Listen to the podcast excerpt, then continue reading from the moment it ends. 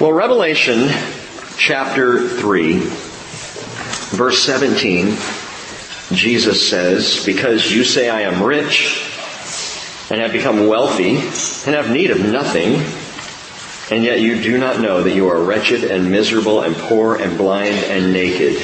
Because of this, he says, I advise you to buy from me gold refined by fire so that you may become rich, and white garments so that you may clothe yourself, and that the shame of your nakedness will not be revealed, and eye salve to anoint your eyes so that you may see. He says, those whom I love, I reprove and discipline.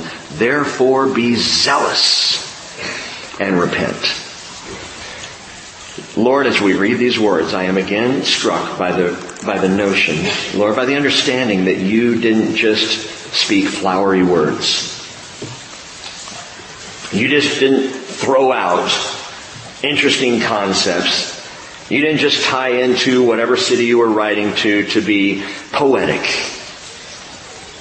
Lord, I read these words and I hear your intentional, ignited spirit for your people. I hear promises here that are actual and real, Lord. And I think we have some idea, perhaps, of what you're trying to get across. I pray that we will by the time we're done this morning. I ask you, Holy Spirit, that you will give us spiritual insight, that you will open our eyes, and let us see, even as we seek to hear with open ear what the Spirit has to say to the churches. We're here to receive this morning, Lord. Speak to us in Jesus' name. Amen. There are approximately 782,815 words in the Bible. That's 31,173 verses. 1,189 chapters, 39 books in the Hebrew scriptures, 27 in the New Testament, and you could say a partridge in a pear tree. 66 books in the Bible, and one revelation, the revelation of Jesus Christ.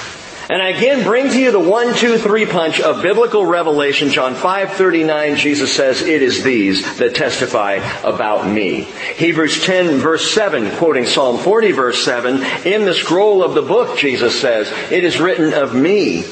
And Revelation 19 verse 10 for the testimony of Jesus is the spirit of prophecy. It's all about Jesus. It's all about His testimony. It's all written of Him.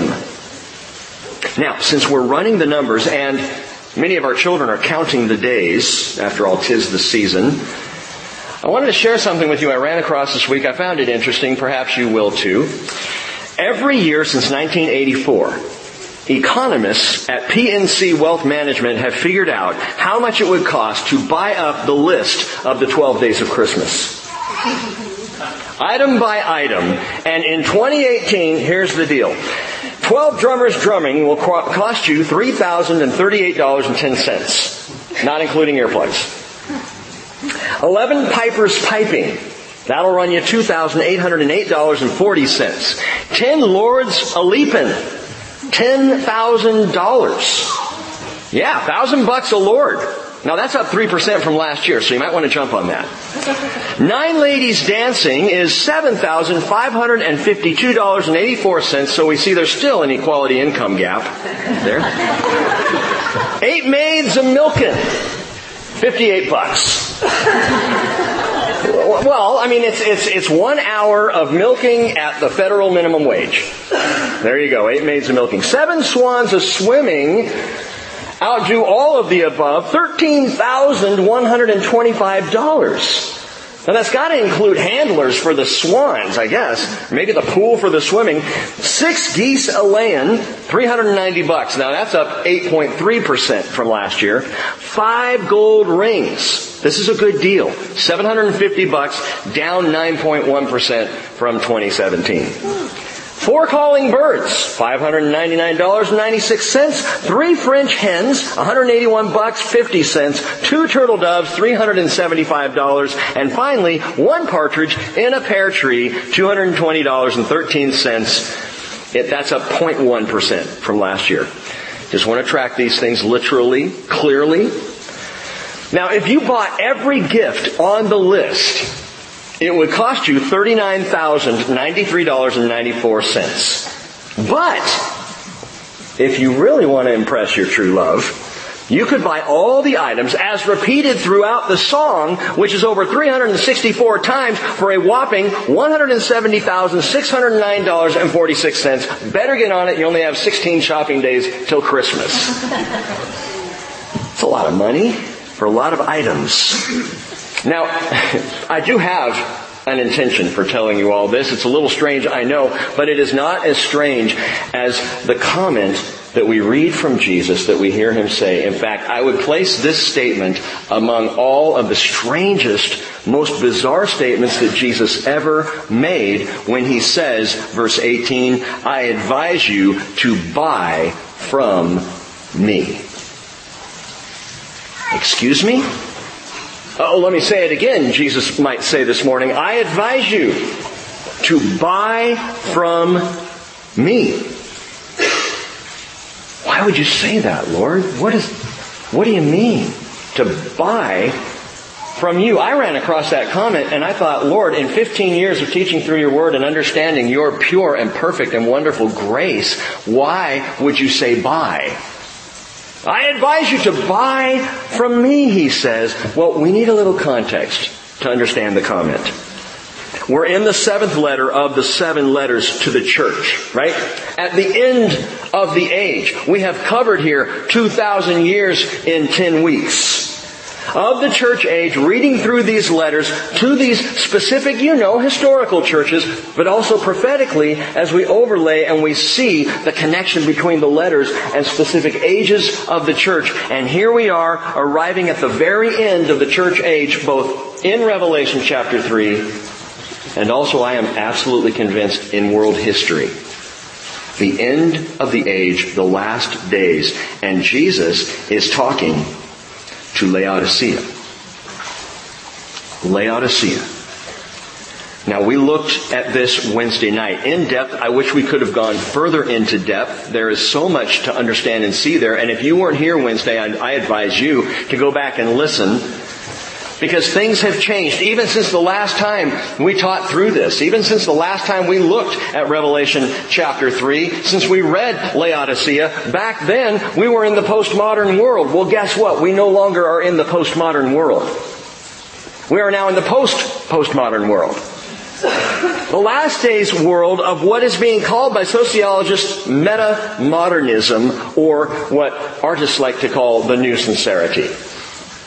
Metamodernism. And we talked about what that meant. Now I'm not going to get back into it this morning, but for a quick review, just for understanding as we read the scriptures today, look back at historical Laodicea and understand what he's saying not just to the church in history, but to the church right now, and I would say in America especially today. Listen to the connection. Historical Laodicea was an affluent town. One of the more affluent towns in the entire region of Asia Minor, as in the same way we live in the most affluent country in history. In historical Laodicea, you might say it was the Wall Street of Asia Minor. It had the largest banking system there. It was the New York City of commerce and trade. It was the Fifth Avenue of fashion. We talked a little bit about that, how, how they were into and had this black wool, specifically a black wool fashion that they got off the black sheep that roamed the hills around Laodicea. And it was all the rage, kind of that emo look of the, uh, the first century. And the Laodiceans also within this developed and exported a famous eye salve called Phrygian powder and healing ointments for the ears. They had a medical school right there in Laodicea. So they were top of the world in medicine. They were affluent. They were a fashion industry. Laodicea also was the end point of an aqueduct system.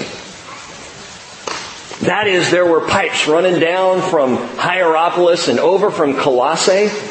Hierapolis had natural hot springs, and so they would pipe that hot water down to Laodicea. Colossae had natural icy cold springs, and they would pump that water up through to Laodicea. The problem is, both of them, by the time they arrived at Laodicea, were lukewarm. Neither hot nor cold. And we see this in the comments of Jesus. He draws off, draws off all of these characteristics. And as I prayed, and I hope you heard this, it wasn't just to be flowery or poetic. Jesus is being intentional. He has very specific things to say to us if we have ears to hear and he opens up truth to us. And what he's doing is he draws off all these characteristics of one-time historical Laodicea is he's addressing the church of the tepid indifference. The church, we're here, we got our buildings, we got our little social system, we're good. The church that thinks it's got all it needs. The church that truly is indifferent to whether or not Jesus shows up on a Sunday morning because we're going to do what we're going to do either way. The church of tepid indifference. And he says to this church, I know your deeds. That you are neither hot or cold nor hot. I wish that you were cold or hot. So because you are lukewarm and neither hot nor cold, I will spit you out of my mouth. And that word spit, I mentioned midweek, is literally vomit. I will vomit you out of my mouth. It's a very descriptive word when you hear it spoken in Greek. It's emeo. Emeo. You'll remember it that way. Next time you get the flu, emeo. Oh, ah, I'm speaking Greek. Emeo. Jesus says, I will emeto you out of my mouth. He just can't stomach a passionless love. Jesus is not all in to a relationship expecting us to be half in. He wants a passion. Listen, could you stomach an emotionless, passionless love? Would you? Would any of us enjoy being around someone who could care less if we were here? If you were invited to a party, can you imagine someone up, coming up to you and saying, hey, we're having a party, Christmas party, Friday night. If you want to come, whatever. You know, I mean, whether or not you come, I don't really care, but we're doing this thing, so, you know, feel free. How many of us would be like, oh, that sounds great. I feel wanted. I feel loved. Can't wait to get there and see what it's like when I arrive. And you arrive and no one talks to you, no one really cares, no one looks at you because, whatever. You know?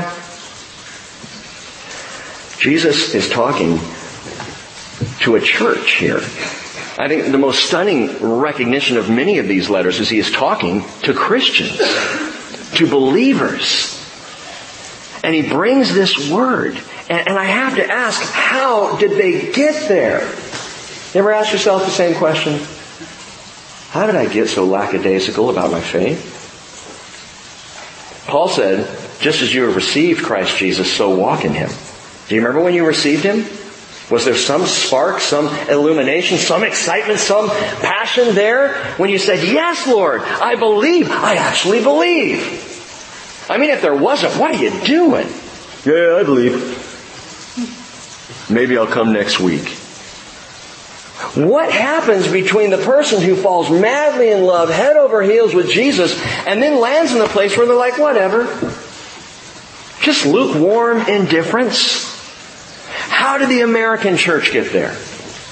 I mean, you know, this country was founded on people coming across because they wanted the freedom to one thing, worship.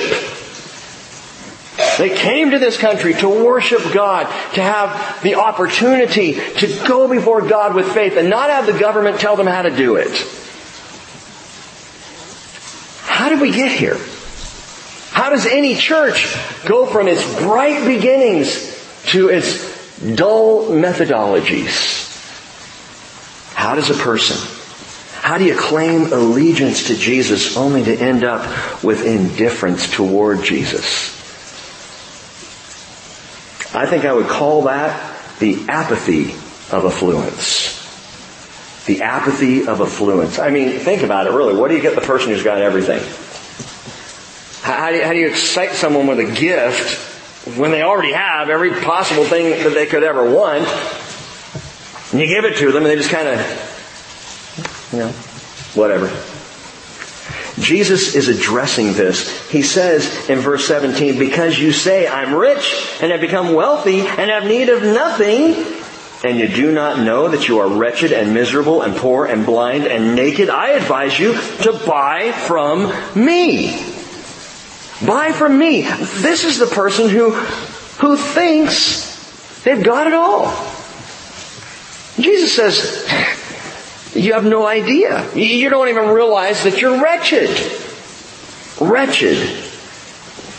Wretched. Paul uses that exact same word in, Romans chapter 7 verse 24 when he says, wretched man that I am. We need to start there. You realize that spiritual poverty will stay with you until you recognize, until you understand that you are wretched outside of Christ. For all wealth you may have amassed. For all things you may have accomplished. For anything going on in your life that you think, wow, I've done this, I've achieved this, I'm doing alright with this, until we recognize our wretchedness, we cannot get away from our poverty. Wretched. Of course, Paul says, wretched man that I am, who will set me free from the body of this death? That's John looking at the scroll and weeping. Who will set us free? Who can open this up? Who can bring release from the prison of my wretchedness? Now, if you stay in that place, that's also a bad thing. Paul goes on and says, thanks be to God through Jesus Christ our Lord. That's the whole point. I recognize my wretchedness and I see His glory. And when I see His glory, I realize there is hope to pull me out of this hope to actually be saved. But if you don't know you're wretched, what do you need to be saved for? Jesus says they don't even realize it. They don't get why they're so miserable. As I said Wednesday night, lukewarm Christianity is the most miserable place to live. Because you got too much of the world to be content with Jesus, and you got too much Jesus to be content with the world. One foot in, one foot out, trying to mix a little bit of Christianity with a little bit of just normal daily life. And as you mix two things, a hot and a cold, you get lukewarm. Jesus wants you all. He wants it all. He calls for His people to be all in or not in. And we think we can straddle the two and find that we are actually miserable. By the way, the word miserable here in the text, when Jesus says, you don't know that you're miserable, that word also translates pitiable. Pitiable. You don't even know. You don't even see it. And they have no idea that they are so poor. Poor. Patoxis is the word in the Greek, and it means beggarly, it means destitute, and we talked about this word actually recently because it's the same word that Jesus used to describe the very opposite position of the church in Smyrna. Remember Smyrna? Suffering Smyrna? Impoverished Smyrna? Jesus says in Revelation 2 9, I know your tribulation and your poverty, but you are rich. You're rich. This is the church that's got nothing totally broke, no income whatsoever, and they're under severe suffering and persecution. And Jesus says, Ah, Smyrna, wealth of Asia, you are a rich people. You see, in God's economy, prosperity has to do with how I am toward God rather than how I am toward myself. Wealth in God's economy is measured in terms of kingdom and eternal investment rather than worldly and temporary speculation. It's a different mentality when you come to God when He talks about money. And just in case you were wondering if God ever pays attention to your giving, Mark chapter 12. If you've got your Bible, turn back to Mark chapter 12. Was afraid he was going to start talking about giving when I saw that wealthy st- statement there. I forget who the pastor was, but I, have got this great quote. I, I, saw it this week. I don't even remember the whole quote, but it, it was a, an old time pastor who just relished talking about money and making people squirm. I thought it was good. Mark chapter 12, verse 31, and, and with all seriousness, all kidding aside, we see Jesus says he sat down opposite the treasury and began observing how the people were putting money into the treasury. Does God pay attention to your giving? Yes, he does. Does he know what your giving looks like? I don't. Good news. I have no one intentionally to preach to this morning about this because I don't have any idea what anybody gives. We have said over the years here that that is between you and God. That is not my business. It is not your church elders' business to know. The only ones who know anything about it are the ones who put the numbers together for end of the year tax purposes. Of the rest of us know. We don't want to know.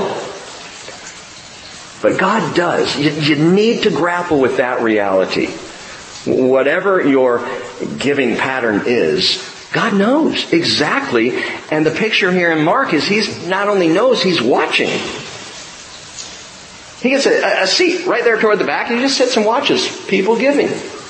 Is aware of people's offerings to him. It says many rich people were putting in large sums. Well, bless them. Can you imagine? Jesus sitting there watching and here they come. He just watches the wealthy and, and the reason he knows they're wealthy is they're making a big show of it. Big obvious thing. That's why we stuck boxes at the back of the building so no one could do that. You know, when I was a kid, what we did was when the plate came along, because we always passed a plate in my church, we put our hand in and we flicked the bottom so it would sound like, you know, oh, don't worry, I paid for that. Anyway, so a poor widow came, verse 42, and put in two small copper coins, which amount to a cent. That's kind of pathetic calling his disciples to him, to him, he said, Truly I say to you, this poor widow, I mean, she's still there. Jesus is talking about real events, a real situation. This poor widow put in more than all the contributors to the treasury. Why? They all put in out of their surplus, but she out of her poverty, note this, get this, put in all she owned, all she had to live on.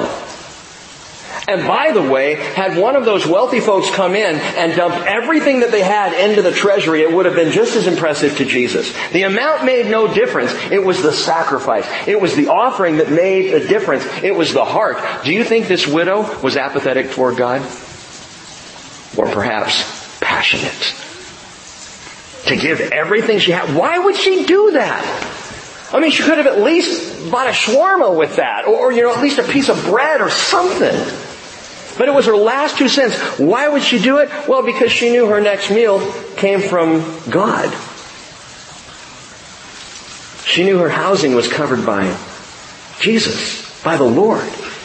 She understood something that so often we don't understand about God's economy. And that is, He loves sacrificial giving. He loves giving that is done in trust, that forces trust.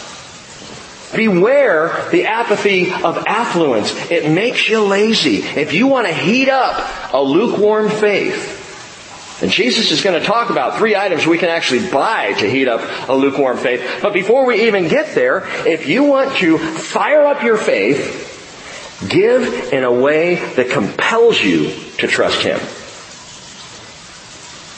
I was talking years ago to a, a very, very wealthy man.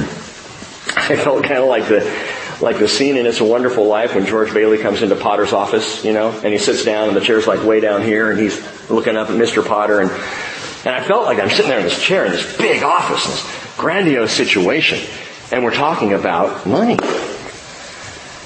And, uh, he said, what's your attitude toward giving at your church?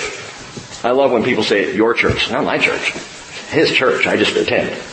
But what's your attitude toward giving? And I said, well, you know, I, I, I think personally, not as a legalistic expectation, but I think beginning at 10% is great. The whole idea of the tithe, which means 10%, that's what he asked of Israel, and the blessings that would flow, and that's the one time, you know, he said, test me in this. So I'm sharing this with this gentleman. I said, so I, I think tithing is, is great. And he goes, oh, no, no, no, no, no, no. I make way too much to tithe to your church. And I thought, no you don't. what do you mean? We'll take it, you know? He didn't understand the, the concept. It, it wasn't about the amount. In fact, when he said, I make way too much to tie it to your church, I said, well, that's fine. Don't tie it to my church.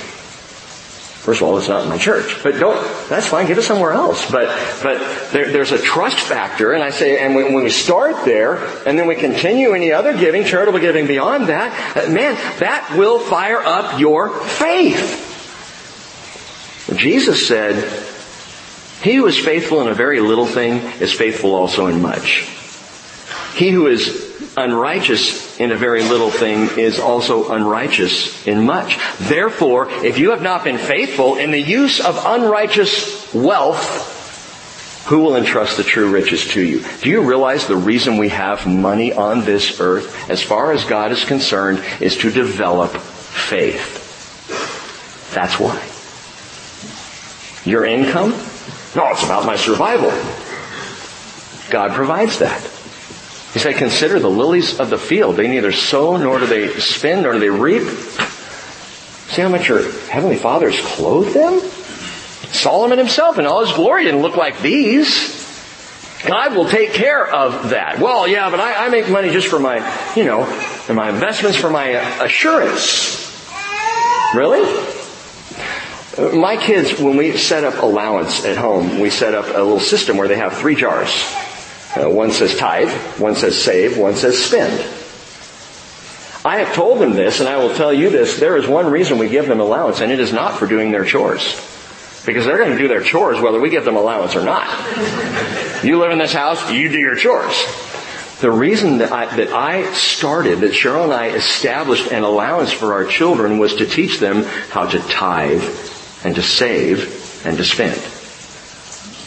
Why do you think God gives you an allowance? He wants to increase faith. He wants to increase faith on the end of tithing that we trust Him with whatever we give.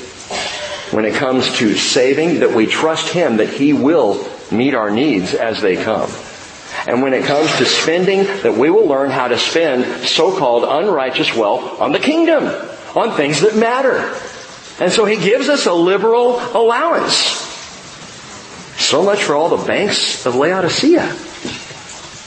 By the way, bank. You know that bank is a boy's name in Great Britain? It comes from Bancroft. So the guy is walking around called Bank. Want to know what it means? I love this. The word, the name Bank means field of beans. It does. Laodicean wealth doesn't amount to a hill of beans in God's economy. Well, Jesus says they can't, they, they think they've got it all. And they don't know they're wretched and miserable and poor. And he says, and blind. You can't even see for all your blindness. I mean, so much for your Phrygian powder. So much for your medical advances in eye ointments. Paul said, 2 Corinthians chapter 4 verse 3, even if our gospel is veiled, it is veiled to those who are perishing, in whose case the God of this world has blinded the minds of the unbelieving so that they might not see the light of the gospel of the glory of Christ, who is the image of God. Why does a non-believer have, such trouble coming to Christ? Because Satan, the God of this world, is trying to keep a veil over their eyes so they can't see. By the way, best thing you can pray for a non-believing friend or family member is that the veil will be removed. Just long enough that they can catch a glimpse of Jesus. I'll tell you what's disturbing to me about that verse. It's not that the perishing, that, that unbelievers are, are blinded. I understand that, that they don't see clearly. I, I get that. It's when I think about the believer who is unbelieving. And the veil starts to slide right back down over their eyes. The believer who gets lazy in faith and the gospel then becomes veiled, and they think they have insight but are actually blind. Remember, Jesus is talking to the church and he says, you're blind and you don't know it. The veil has returned by your unbelief. You're unaware of it and they have no idea that they are buck naked. I put the buck in there. But that's what he says. You are naked. This is the emperor's new clothes all over. Walking around in our finery thinking we're all that and not realizing we got nothing on. So much for the Laodicean emo hipster black wool fashion sense. You know, this was a fashion center. And these black clothes that they would construct and make there were, were all the rage. And Jesus draws off that and says, Church, you're naked and you don't know it. Laodicean church, you've got nothing on.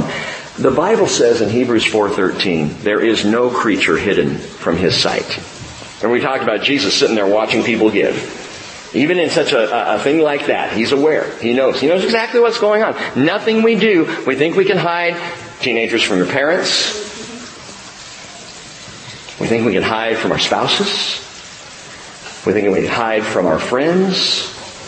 We think we can dress it up, and put on a Mr. Rogers sweater, and no one will really know what's going on. I thought I'd say it before anyone else did. We think we can hide, and the Bible says no, no creature is hidden from his sight, but all things are open, he says, and laid bare to the eyes of him with whom we have to do. You're going to have to face him at one point. You're going to have to deal with God one way or another. And all things are laid bare and open. The word open there, laid bare is a hunter's word. It, it means display open, like you would in, in uh, uh, opening up a deer. But the word open is literally the same word Jesus uses here. Gumnas, it's naked. All things are naked before God. This is the church of the wrong assumption. This is the church that thinks one thing, but the truth is they have no prescription for their wretched, miserable, poor, blind, naked state. Standing there before Jesus, completely unaware, but listen, the great physician has a prescription. A marvelous, wonderful prescription. And you know, I, am including this whole last section, the last half of this letter in the PS to Laodicea because there's a connection to the previous PSs in the previous letters, which I'll share with you in just a moment. But this is, beginning in verse 8, or 18, a buyer's guide for the lukewarm. Because note, he says, because you say, I'm rich and to become wealthy. I have need of nothing. You don't know that you're wretched and miserable and poor and blind and naked. Because of this, because of this, I advise you to buy from me because you have no idea where you are. I advise you to buy from me. Chuck Smith once said, God doesn't measure your gifts by the amount, but by what it costs you. That's where faith starts to get exciting, by the way, when, when there's cost involved. And so Jesus says, buy from me. And I encourage you as we look at these things that he offers to sell, that you ask yourself a question, do I buy this? Do I buy any of this? Three prescriptions. Sure to heat up your faith. Sure to take lukewarm and ignite it. Turn it on fire. First one. He says, I advise you to buy from me gold refined by fire so that you may become rich. In the Bible, gold, especially in the context of fire, depicts faith. Note that. He's talking about faith. Gold is faith. Fired faith. Faith that is ignited, heated up. Gold depicts faith. Where do you get that? 1 Peter chapter 1 verse 6, in this you greatly rejoice. Even though for a little while now you, if necessary, you've been distressed by various trials, so that the proof of your faith, more precious than gold which is perishable, even though tested by fire, may be found to result in praise and glory and honor at, note this, at the revelation of Jesus Christ. That your faith may be gold. A golden, glorious faith. Do you want a faith that's as good as gold when Jesus shows up? When He calls you home?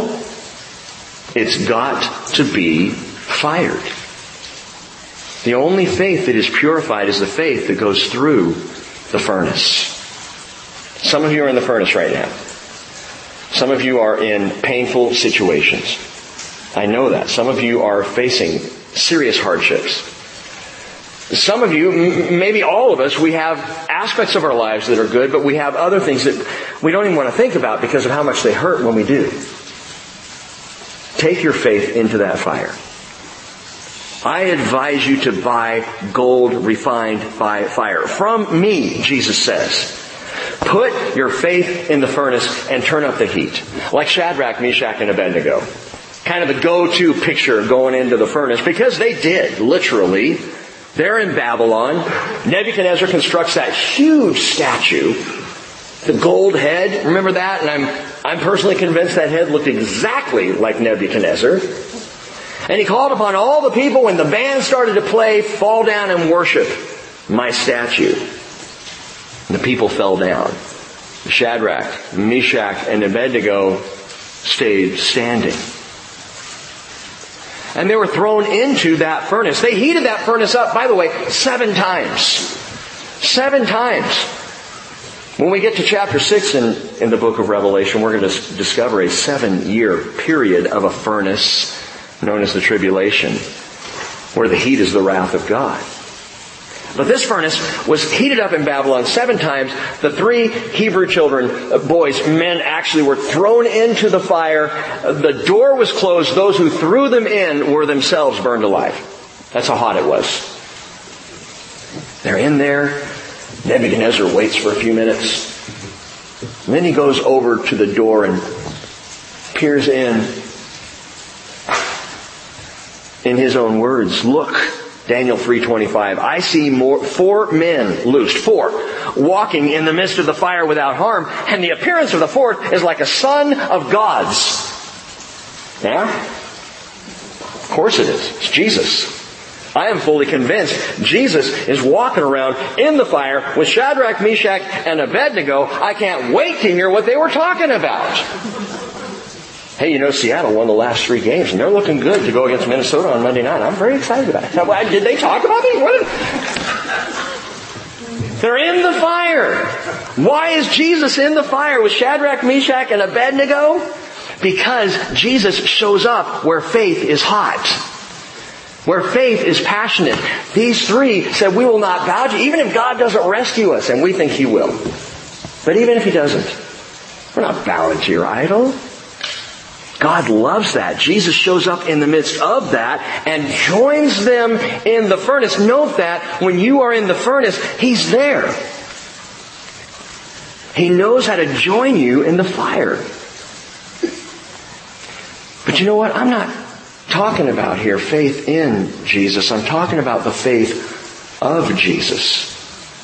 His faith. See, he says, I advise you to buy from me gold refined by fire. Where does it come from? Jesus. This is his gold. And it's not a fool's gold. This is pure gold, a gold that has been refined in the fire. It is the faith of Jesus. Do you ever stop and think about Jesus having faith in God? Is that a weird concept?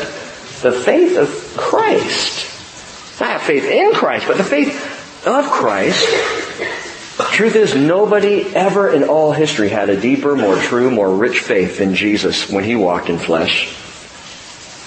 I'm talking about trust. Nobody has ever trusted God the way Jesus did in the person of the Son, trusting the Father. Absolute, perfect, beautiful faith. And his faith was fired. Oh, not in the furnaces of Babylon, but at the furnace of Calvary when he went to the cross, trusting, believing. God was going to take him through it, believing he would come out the other side. What was on display at the cross was literally the faith of Jesus, pure as gold. Jesus said there in the garden, Father, if you're willing, remove this cup from me, yet not my will, but yours be done. That's faith. That's a faith in the fire. In fact, all the way from the Galilee to Gethsemane to Golgotha, Jesus put his faith through the fire, walked through the flames of antagonism and hatred and bitterness all the way to the cross. And on the cross we see Jesus, Luke 23, 46, crying out with a loud voice, doing what he has already once done on the cross. Now he's doing it a second time. He's teaching. I, I have no idea how he has the presence of mind to do this. But on the cross, do you remember what he said? He said, Psalm 22. He said, My God, my God, why have you forsaken me? People say, see, he was forsaken by God. No, he was teaching. He was saying, as any good rabbi would, this is what's happening. Go look at Psalm 22. Read the psalm. It is the psalm that describes crucifixion in detail. And Jesus calls that out. Even that we here 2,000 years later would go to the psalm and say, whoa, this is about the crucifixion. But he also says, for the second time, Luke 23, 46, quoting Psalm 31 verse 5, Father, into your hands I commit my spirit. That's a psalm. He speaks it out. Luke says, having said this, he breathed his last, and by the way, you know, you Bible students, with his last breath, John 19 verse 30 tells us he spoke a final word, to tetelestai, it is finished, and he died. Having a faith as pure as gold through the furnace.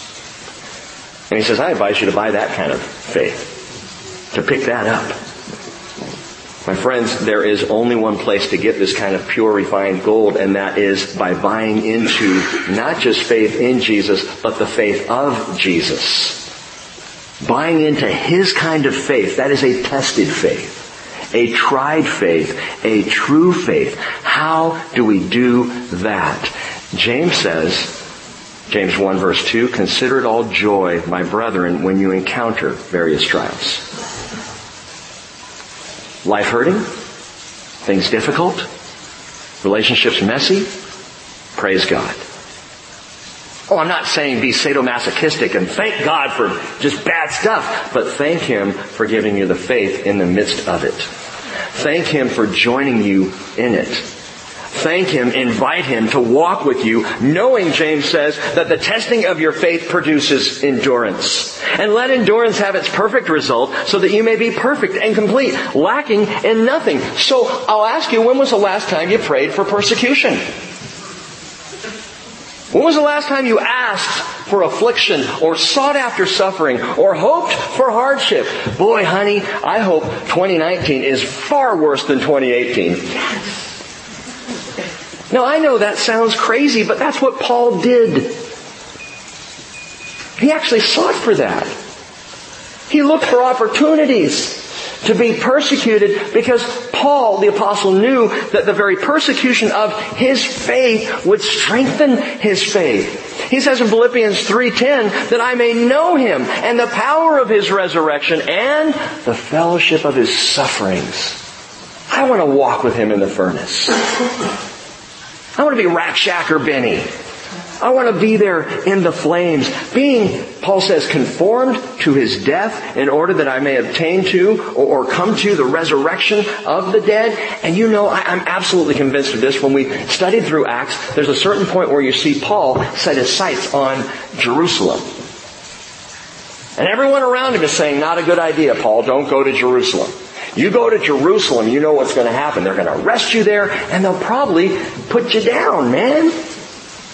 He had a prophet named Agabus come and wrap cords around him, wrap his belt around Paul and say, see, this is what the Lord is saying will happen. You go there, you're going to be arrested. He had friends, the elders of Ephesus, weeping, saying, Paul, don't go. He had others saying, Paul, it's going to be a mess. Don't go to Jerusalem. And Paul intended to go right back to Jerusalem. Why? To be conformed to his death. And I think you can make a very strong case in the Bible for the apostle Paul wanting to die like Jesus did, crucified right outside of Jerusalem. Why would he want that? Because his affinity for, his love of, his desire, his passion for Jesus was so hot that for Paul, the best way to go out of this world is exactly the way Jesus did. Now, you know, God had other plans.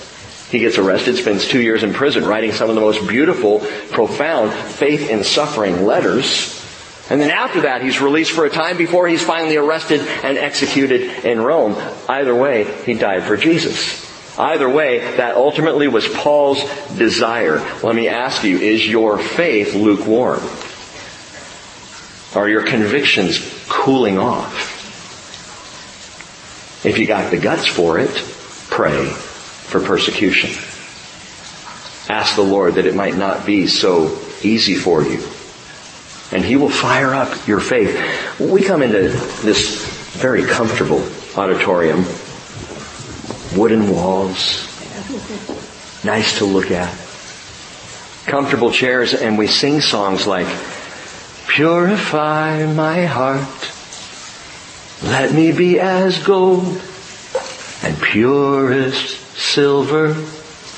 Purify my heart. Then we get to the chorus. Refiner's fire. My heart's one desire is to be holy. And I wonder if any of us ever hear the Spirit of God say, really? I choose to be holy, set apart for you, my master. Are you sure? Ready to do your will. Are you? What a crazy thing to sing.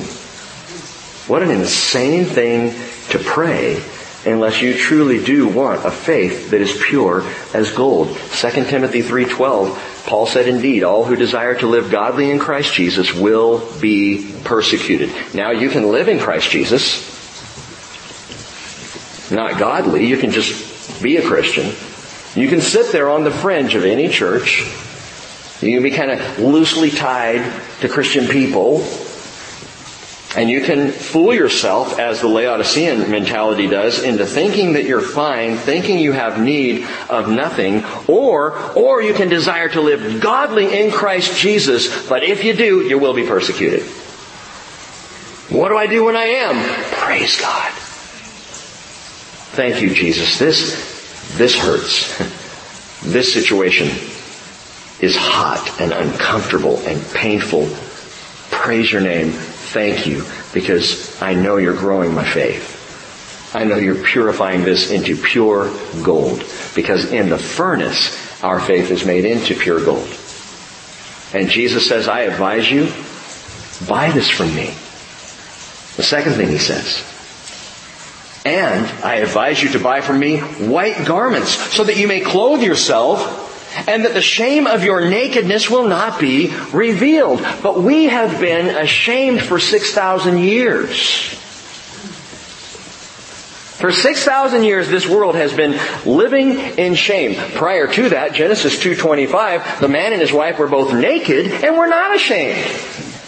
Good times. In the garden.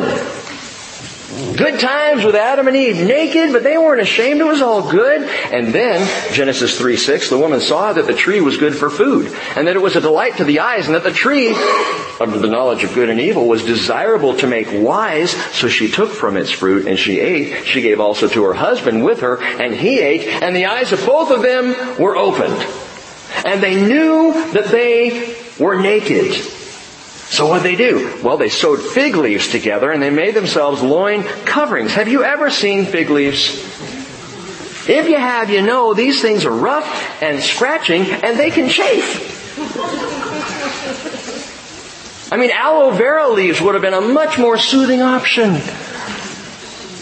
Fig leaves. It's interesting to me because what we've watched, if you span history, we can see that humankind has gone from being irritated by our shame to ignoring our shame to ultimately incorporating it into the latest fashion. Laodicea of present day wears shame with pride.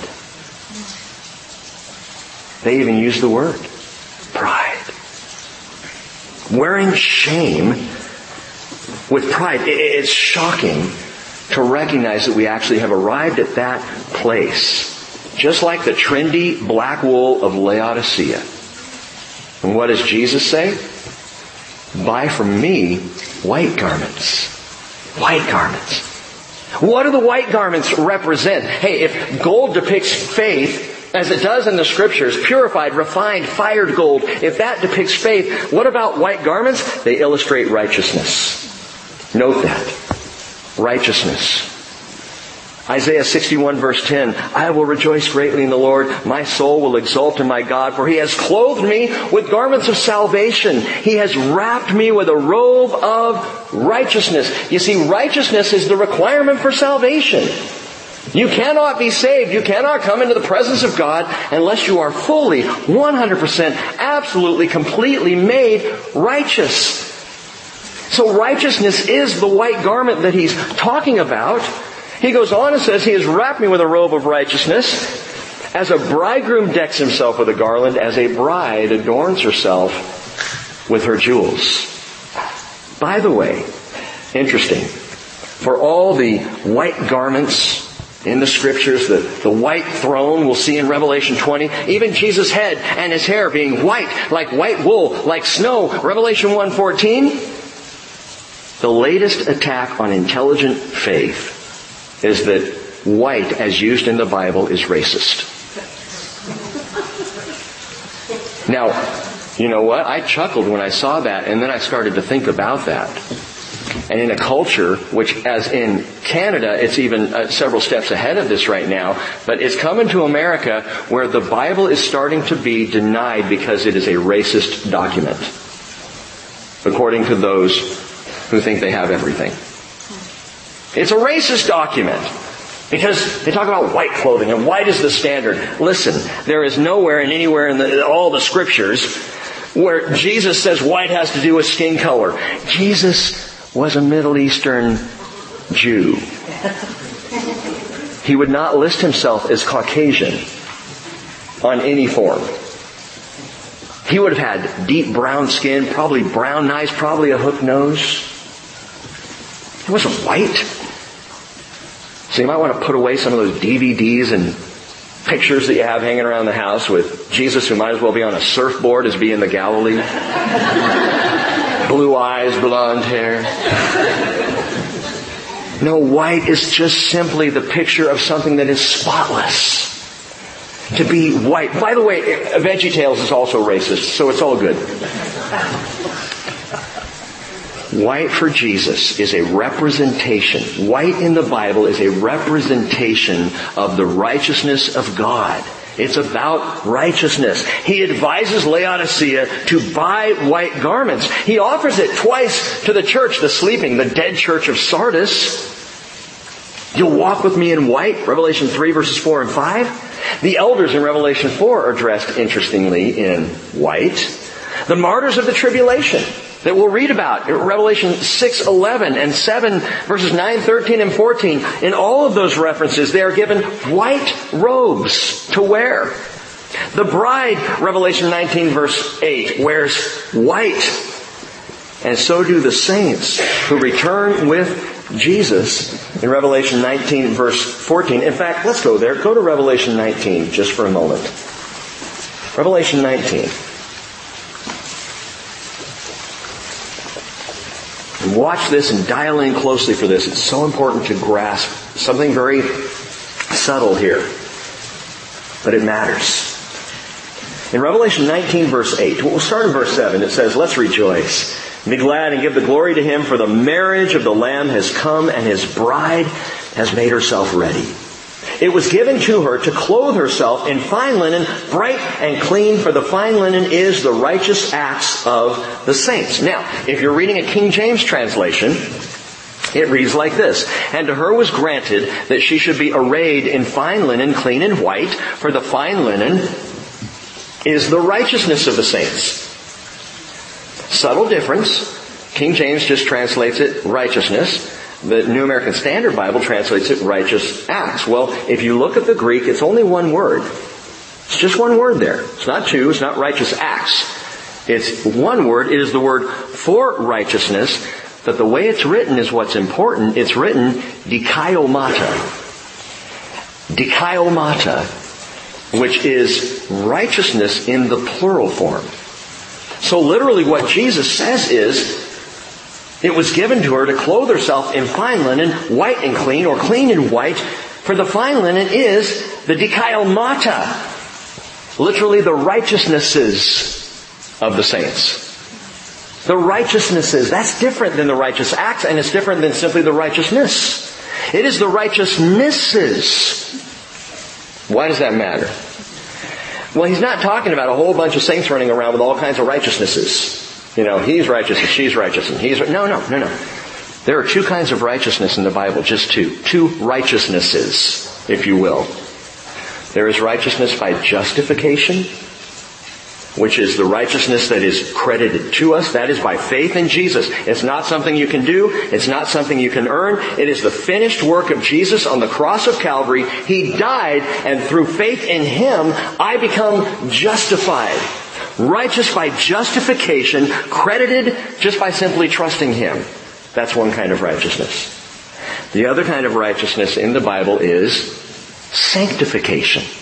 Righteousness by sanctification, which is a righteousness that is conveyed to those who also by faith want to live righteously. Do you see the subtle difference? One is just given by faith in Jesus, but the other one I can walk in. I can actually be involved in that. I can do that. I can't do the justification thing. That has to be 100% given. But the sanctification, I have a role. I have a part in this. I get to be involved in the righteousness that He already made me because I'm justified, but now as I'm being sanctified, I get to play a role. And the white garments in Revelation 19 verse 8 are both. That's why he says the righteousnesses of the saints. I have been made righteous by His blood and I can live righteous by His Spirit. Now that's exciting to me. Maybe, maybe it's not to you. It probably should be if it's not. I can choose not to sin. I can choose to do the right thing. I can choose, given two alternatives, to follow Jesus rather than engage in the world. I have that opportunity now. Because I've been justified, I can be sanctified, and ultimately I'm going to be glorified, and that's going to be awesome. Two righteousnesses. But listen, get this. In this uptight, self-righteous, new sincerity of the meta-modern world, that's just a black garment. And you don't wear black to a wedding. Not if you're a bride. You wear white. Justified, sanctified. White garments, my friends, are all the stitch in heaven. They're what it's all about. White garments. That's what they're wearing. Righteousnesses fine linen, white and clean, and what Jesus did, and we can do now in and through Him by faith as we walk as servants of His, is righteousness. And I can choose that. And Jesus says, yeah, buy that. Buy from me a gold refined in fire, your faith. And buy from me the white garments. Live righteously. Make that choice. And finally, he says, I advise you to buy from me eye salve to anoint your eyes so that you may see. If gold is faith, if white garments reflect righteousness, eye salve here epitomizes, get this, listen, spiritual insight. Spiritual insight. Spiritual insight. Saul was on the road to Damascus, cruising along, cold-hearted, steely-eyed missile man, as I said midweek. He's on his way to do his dastardly deeds against the church. He hated the church. Some among the Jewish population might say he's got a fiery hatred for those ne'er-do-wells, those church Christian people. I would say no, he was stone cold in his mission to kill. And he's on his way, he's heading across that road, and suddenly you know the story, a light from heaven flashed around him, and he fell to the ground. Later he would say he actually saw Jesus, as Jesus said, Saul, Saul, why do you persecute me? And he said, who are you, Lord? And there on the ground, having seen Jesus, Paul was blind. See, before he didn't realize he had been blind. Now, he knew he was blind. He went literally blind on the road to Damascus and his men had to pick him up and carry him, walk him on the rest of the way into Damascus, brought him into the house and for three days and nights he just sat there in the house. Interesting. Three days and nights. He was blind. And he in the house, he's there and he can't see and he's not eating and he's not drinking and he's not sleeping. All he's doing is just, I mean I can imagine going over and over in his mind talking to God. How did I get this wrong? How, what, what am I missing? What's going on here? I don't understand how I could be so far off. I thought I was your man. And all this going on. And then God calls little Ananias there in Damascus and says, go. Go to Paul. Go to Saul. Acts 9 verse 17, after laying his hands on him, he said, and I love this, he said, Brother Saul, the Lord Jesus who appeared to you on the road by which you were coming has sent me so that you may regain your sight and be filled, listen, be filled, don't miss this, be filled with the Holy Spirit. Spiritual insight. Something that Paul himself lacked until the Spirit came upon him. Verse 18 of Acts chapter 9, immediately there fell from his eyes something like scales. And he regained his sight, and he got up and was baptized, and he took food and was strengthened. Why is this scaly story in scripture? My friends, Saul lacked insight even after he encountered Christ. Came face to face with Jesus and for three days trying to work it out until Ananias laid hands on him and the spiritual insight came into him. And I tell you that to say, we're talking to the church here. Jesus is talking to the church. And no matter how educated or astute or intellectual or brilliant a person is or thinks they are, until they are filled with the Spirit of the living God, they cannot fully understand Jesus. You can sit in church all your life and hear sermon after sermon and you can try to work it all out in your soul man or soul woman. But until you have the Spirit of the living God literally indwelling you, anointing you, notice Jesus uses the word anoint for your eyes, so that you may see until you're anointed by the Spirit of God, you will not have spiritual insight. This is just biblical truth. Now that may offend some. Well, I've studied these things out and I know what I know. Yeah, and you don't know enough. Because even a child anointed by the Spirit of God will see what you can't see. The Bible says, 1 Corinthians 2.14, that a natural man does not accept the things of the Spirit of God, for they are foolishness to, to him. And Paul was a natural man. A Hebrew among Hebrews, a leader in the Jewish circles, leader in the synagogue, a Pharisee. Man, Paul was, was the it guy, and he didn't understand. Vastly intelligent, he didn't know. Natural man only sees the things of the Spirit of God as foolishness. He cannot understand them because they are spiritually appraised. If you're having trouble seeing past your own intellect, what I would call eye trouble, the question to ask this morning is, have I been anointed by His Spirit so that I can see? And can I use you as an example again, Les? I'm messing with you. Uh, it just cracks me up how people will say, Les knows. I see him coming in the hall of the church and I duck out of the way because he knows. He sees. How do we know that he knows that he sees? Well, because he prayed for me two Sundays ago. I knew exactly what was going on. I'm naked and laid bare before Les. you want to know the truth? I'll let you in on a secret. Les doesn't know squat. Just ask Donna.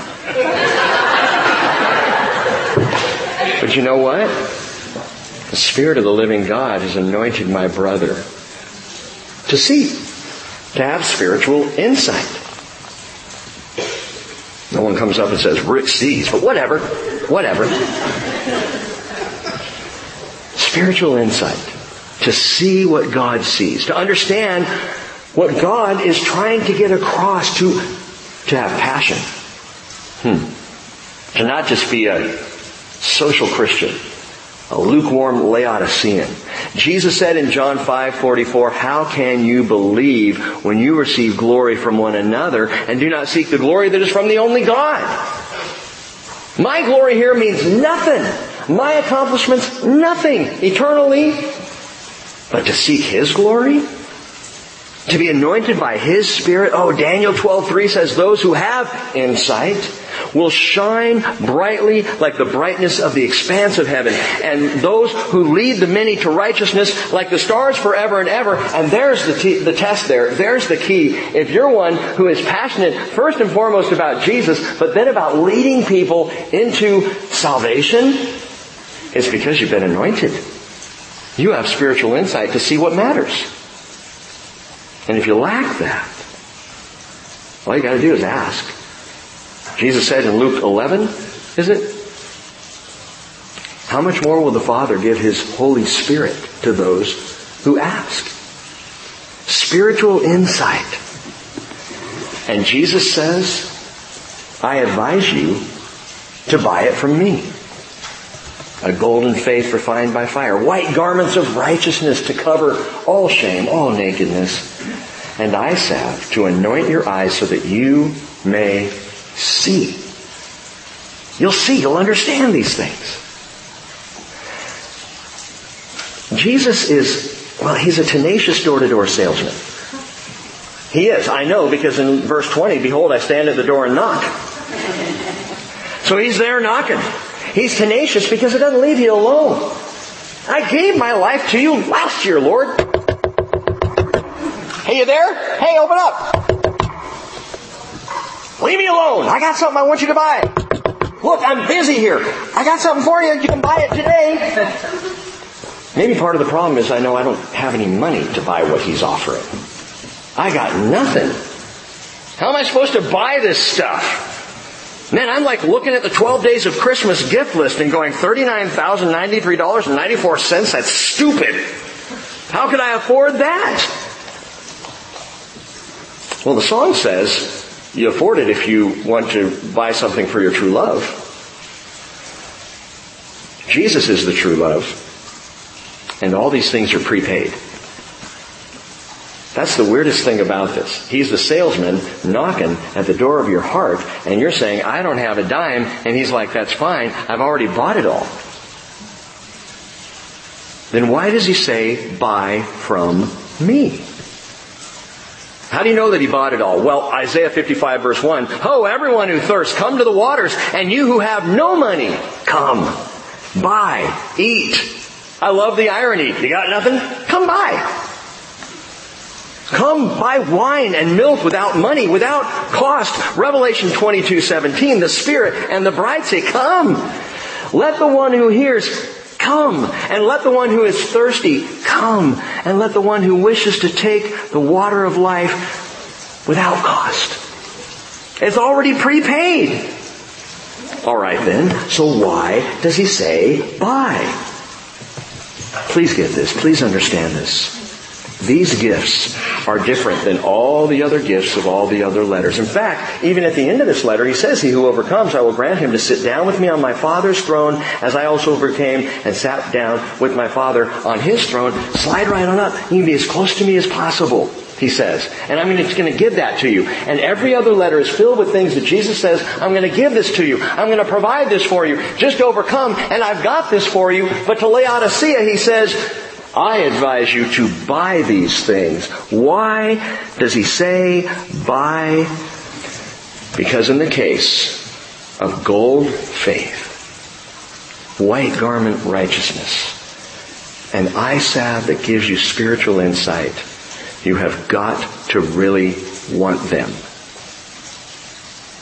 Laodicea, listen. You have got to want these things. You've got to want them bad enough to want to buy them. I have no money, but I would buy these if I could. It's like my son Hayden the other day bought one of his Christmas presents ahead of time. He didn't know I was going to get it for him. I had it on the list. Yeah, get this for him. This would be great. He'll love this. Hey, Dad, guess what I bought today? And I'm like, what are you doing? Knucklehead. He just wanted it so badly he had to buy it. You ever been there? You see something, you know that someone might get it for you, but ah, I don't care, I want it. So you buy it. It's the attitude of the heart. Jesus says to lukewarm, lethargic Laodicea, I want you to want this so bad, you say, I will buy it. And you stand there with nothing going, I want to buy this. And Jesus says, right on, here you go. Prepaid. Because he's stirring up passion. He is stirring up faith. And when we come to Him with that attitude, I will buy whatever you've got, Lord. With my nothing, He will turn up the heat and your passion will ignite. Let's stand up together.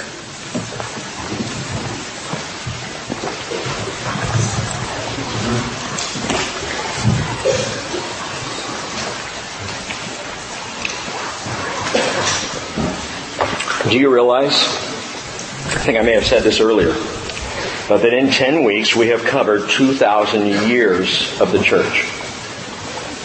We have read letters from Jesus to historical churches throughout this time, to historical churches in 95, and to iterations of the church across these 2,000 years. We see this plainly, clearly. It's pretty stunning.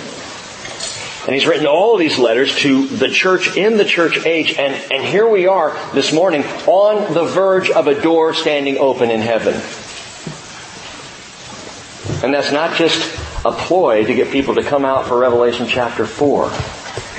But my friends, we are at Laodicea.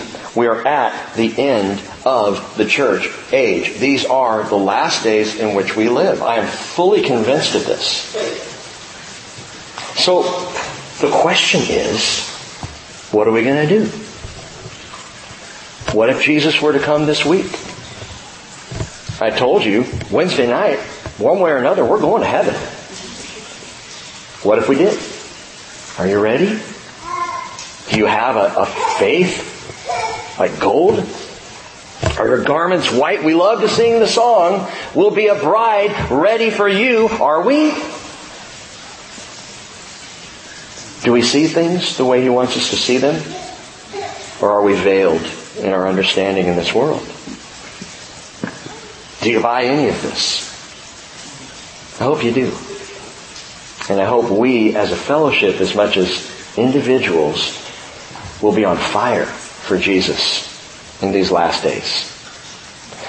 Lord, that's my prayer. That you ignite passion in us not a silly passion that burns itself out like a log on the fire, but a passion that is rooted in the Son of David. A passion that is warm as we recognize the Lion of Judah. A passion for the one who became the Lamb that was slain. Stir up, Lord, by your Spirit this is the part of the morning where we get to a place that I can't do a single thing but ask. And I ask you, Spirit of the living God, to anoint this fellowship fresh and new in a way we have not experienced and not for our experience, but that we might be a passionate people in a very bland, tepid world. That we might shine like stars in the expanse that we would choose to live righteously so that you would, through that righteousness, save people. And at the same time, Lord, sanctify the justified. Lord, we need you. We desperately need you. And so I ask, Holy Spirit, that you will move among us, flood our hearts with truth and with the reality of all these things as we pray in Jesus' name. Amen. I say as we pray, that's not a past tense. As we have finished praying, that's as we pray. We're going to pray right now. And you can come forward or go to one of the back tables and pray. If you've never received Jesus Christ as Lord, I'm telling you time is short. I'm telling you that because I love you with the love of the Lord. I'm telling you that because He loves you and wants you to be saved and the time is short. And He says, come to me and buy for free. So I invite you, if you don't know Jesus, if you haven't become a Christian, if you're not a follower, do it today. Give your life to Him. It is absolutely simple. Pray. Trust Him. And start your walk. If you haven't been baptized, the days are short. We can baptize you this morning. If you feel like you're lacking the anointing of the Holy Spirit, because you're lukewarm and dry, come forward. We'll anoint you. We'll pray over you. And not by our power, but by His power and His promises, you'll receive the baptism of the Holy Spirit. Whatever you do, don't stay lukewarm. You may even just need to stand there and be in the presence of God and pray and ask Him to flood your spirit with power and with fire and with opportunity to be passionate for Him. Whatever you need to do, just do it this morning. As we sing this song together, come. Please come.